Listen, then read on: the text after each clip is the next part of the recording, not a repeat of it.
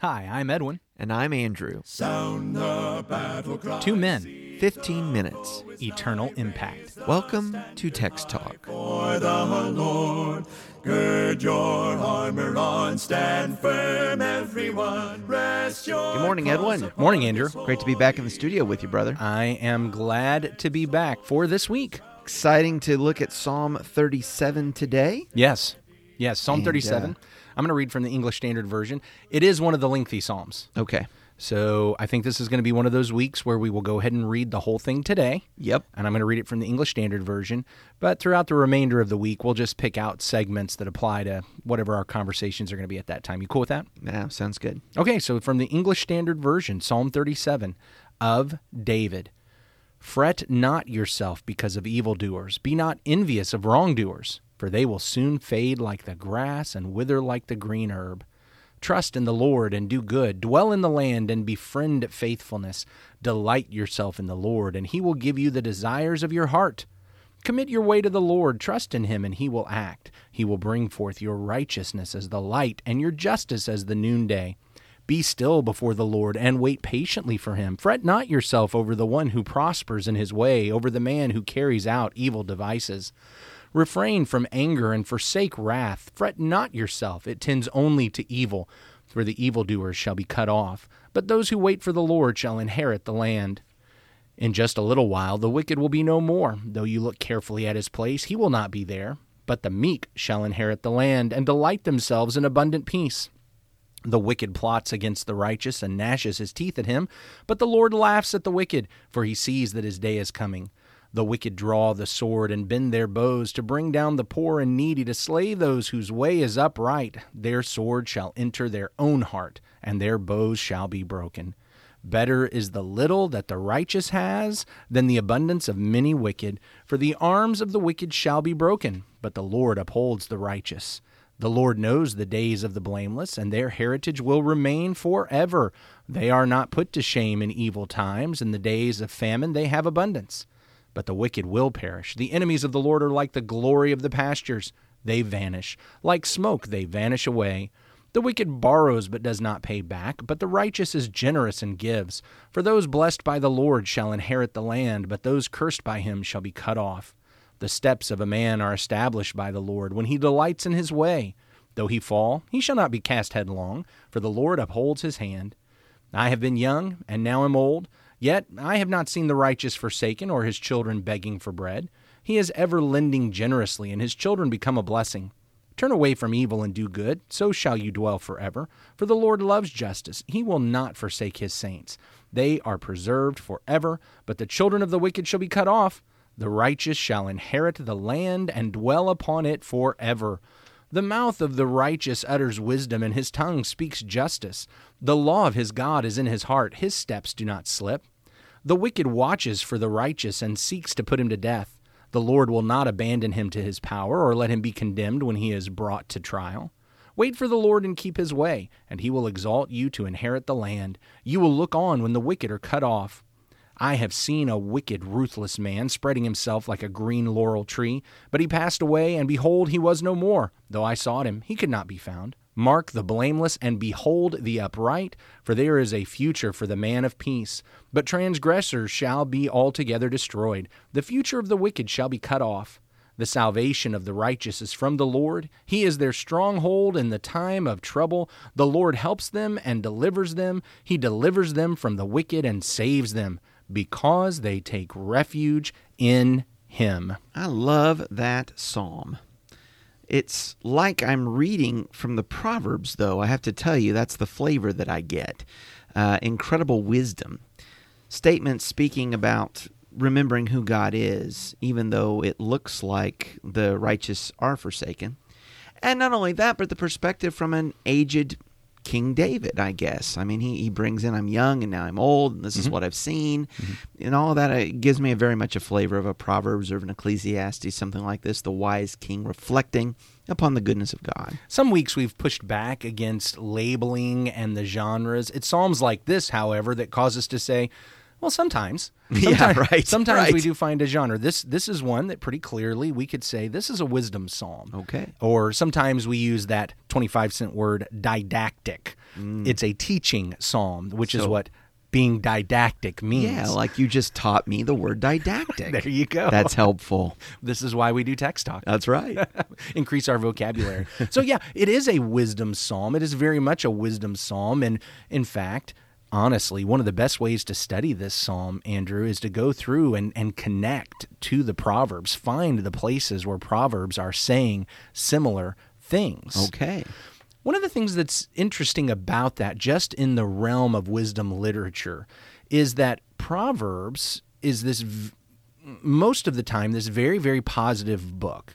It's the idea, as you go through the Proverbs over and over again, we see statements that basically say if you do what's right, you'll get what's right. If you do what's wrong, you're going to get judged. Plenty of warnings in the Proverbs about doing wrong. Like we're warned against all kinds of wrong. But you- but you're right. Steer clear of it, and you'll be blessed. Yes, absolutely. And and there's if you just read Proverbs, there would be this sense of everyone who does right ought to always have blessing, ought to always have riches, ought to always have health, and everyone who does wrong ought to immediately be judged and taken out of the picture or corrected and brought back to truth. And so there's that there's that kind of proverbial picture, and when we get to the proverbs, we will comment about well, these are these are general truths. They're not always 100 percent true. All things being equal. yeah, Uh, yeah. Those are the kind of things we say. A psalm like Psalm 37, though, is kind of the foil to Proverbs. There are a lot of things that are, are exactly like the Proverbs, Mm-hmm. and yet, why do we have Psalm 37? Because David sees that it doesn't always look like what Proverbs says it ought to look like. Yeah. It looks like that the wicked are having all this time of blessing and all this time of the sun. Uh, it looks like the wicked make their plans and uh, they come about great. And they're doing well. And so, what the, the natural tendency for me in that moment is to fret. Mm. At least that's the word the English Standard Version uses. What does yours say? Fret in the New King James? Yeah, you know, it does. Fret. It's the same, same word. That must be the word. There we go. Fret. I- Fret. and I, do want to not do it. don't and don't do that. And don't do that one. Mm-hmm. But it's very natural. It's very natural to fret, to become anxious, to become angry, to stew and and be bothered and seethe in anger. And it might be Yes. anger against the wicked. It might be anger against God. I hope we spend some time talking about that this week. I think we need to. Anger about the whole situation. But the reason this gets written, and, and of course, I understand that the Proverbs were packaged after David. So I'm not saying David looked at the Proverbs and wrote this psalm, but it's that the notion of the Proverbs, which is the way we think it ought to be all the time, and the way it is ultimately mm-hmm. and generally. But there's a lot of times we look around and say, it doesn't look like that. Mm-hmm. The, the mm-hmm. nations are plotting, the kings are coming against us, the wicked are succeeding. I'm seeing them grow, and they, they why? Why is that happening? And how should I respond to it? And so we have Psalm 37. I love Psalm 37, even as you're bringing that up about the issue of the nations raging. And, uh, and how will God respond to that? I mean, God is all through Psalm 37. Oh. But there's echoes here of the earlier Psalms, right? Of, of Psalm 2, particularly when you start highlighting the, the nation's plots and God's response. Yes, yes.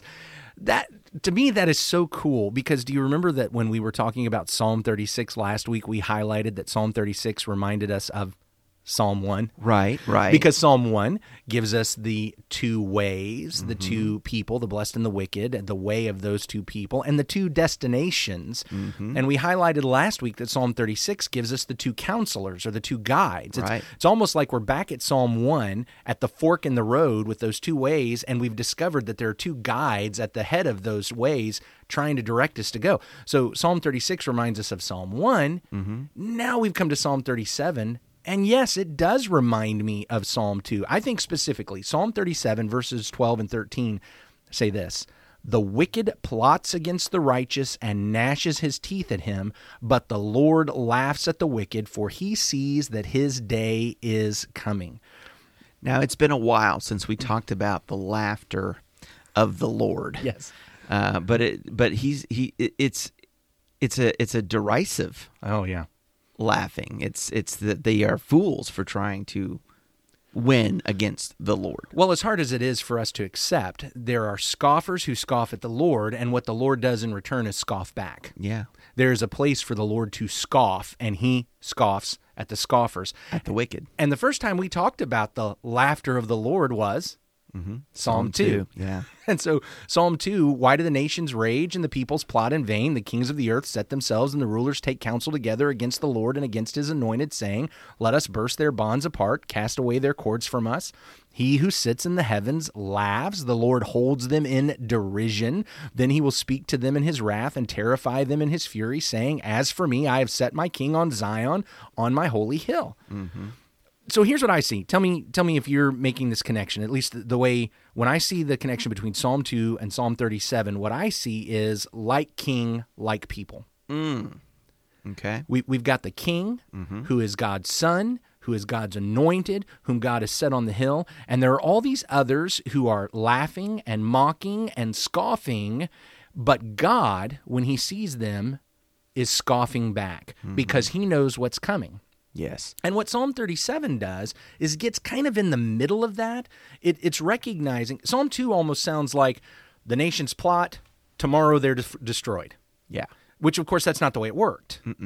So what Psalm 37 does is get in the middle of that. The other the wicked are plotting, they're laughing, they're scoffing, but they're not only scoffing against the king, mm-hmm. they're scoffing against the nation. They're scoffing against the people. In fact, in Psalm 37, it may even be there are people in the nation that are wicked who are laughing and turning away from the Lord, and we're seeing that. And what he says is, you know, that same thing back in Psalm 2 that God said about the king? He's saying that about you. I enjoy so much reading these psalms and see that there's certain themes and messages that are embellished upon. Uh, you know, it's it's a similar message, but but it's different. You know, I, I think about songs today, and even in popular music, there there's not just one love song, is there? You'd think the world would have had enough of silly love songs. I mean, you'd think, and yet, you know, here here's this emotion that we all experience, and yet some other artist has another thing to say about it, or a new way to phrase it, and and to uh, you know, again, I, I use the word uh, embellish or enhance an understanding of that message, that song, and and I'm seeing that here, picking up these themes from Psalm two and really, really teasing them out. It's it's rich. The powerful thing that I see when I put it in the life of David, there was a very real sense in which David, as an individual who was supposed to be the king that the Lord had anointed and was going to be the king of the people, was mm-hmm. going to inherit the nation, mm-hmm. inherit the land as the king.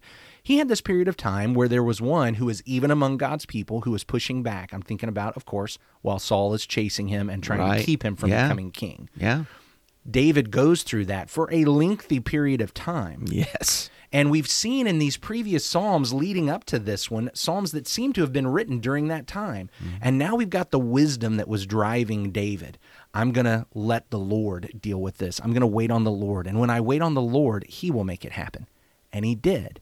And now the king, who has been through all of that and is sitting on his throne, is aged, is turning to his people and say, I know you guys see the same things in your own lives and with our nation as a whole. And I'm just telling you, look, look, look at what happened with me. It will happen with you. Yeah. Wait on the Lord. Hang on. Yeah, wait on the Lord. We're so glad that you joined us for Text Talk today. We're excited about our conversations from Psalm 37. Hope that you won't miss a single one. Tell a friend about Text Talk. Share it. Like it. We love that. And send us an email. Let us know what you're learning as you read the Bible at texttalk at christiansmeethere.org. Texttalk at christiansmeethere.org. Let's pray. Our great God and Father, Lord, we thank you for the day. We thank you for the blessing of spending time together in your word. We thank you for this psalm. Father, we know that ultimately you are going to win and you will laugh at the wicked. Father, we don't want to hear your laughter, but we want to see your smile and hear the words, Well done, good and faithful servant. And so we pray, God, that you might bless us and keep us to that end today. In Jesus' name, amen. Amen. Thanks for talking about the text with us today. I'm Edwin Crozier, and I'd like to invite you to join the Christians who meet on Livingston Avenue in Lutz, Florida this Sunday for our Bible classes and worship. You can find out more at ChristiansMeetHere.org. Check out our daily written devotional that goes along with today's episode. You can find a link for it in our show notes. Michael Eldridge sang all four parts of our theme song. You can get more from him at acapeldridge.com. Please remember to subscribe, rate, and review Text Talk in your favorite podcast app so others can find it and learn about it more easily. Have a fantastic day. Steady, pass the word along. Onward, forward, shout aloud, Hosanna! Christ is captain of the mighty throne.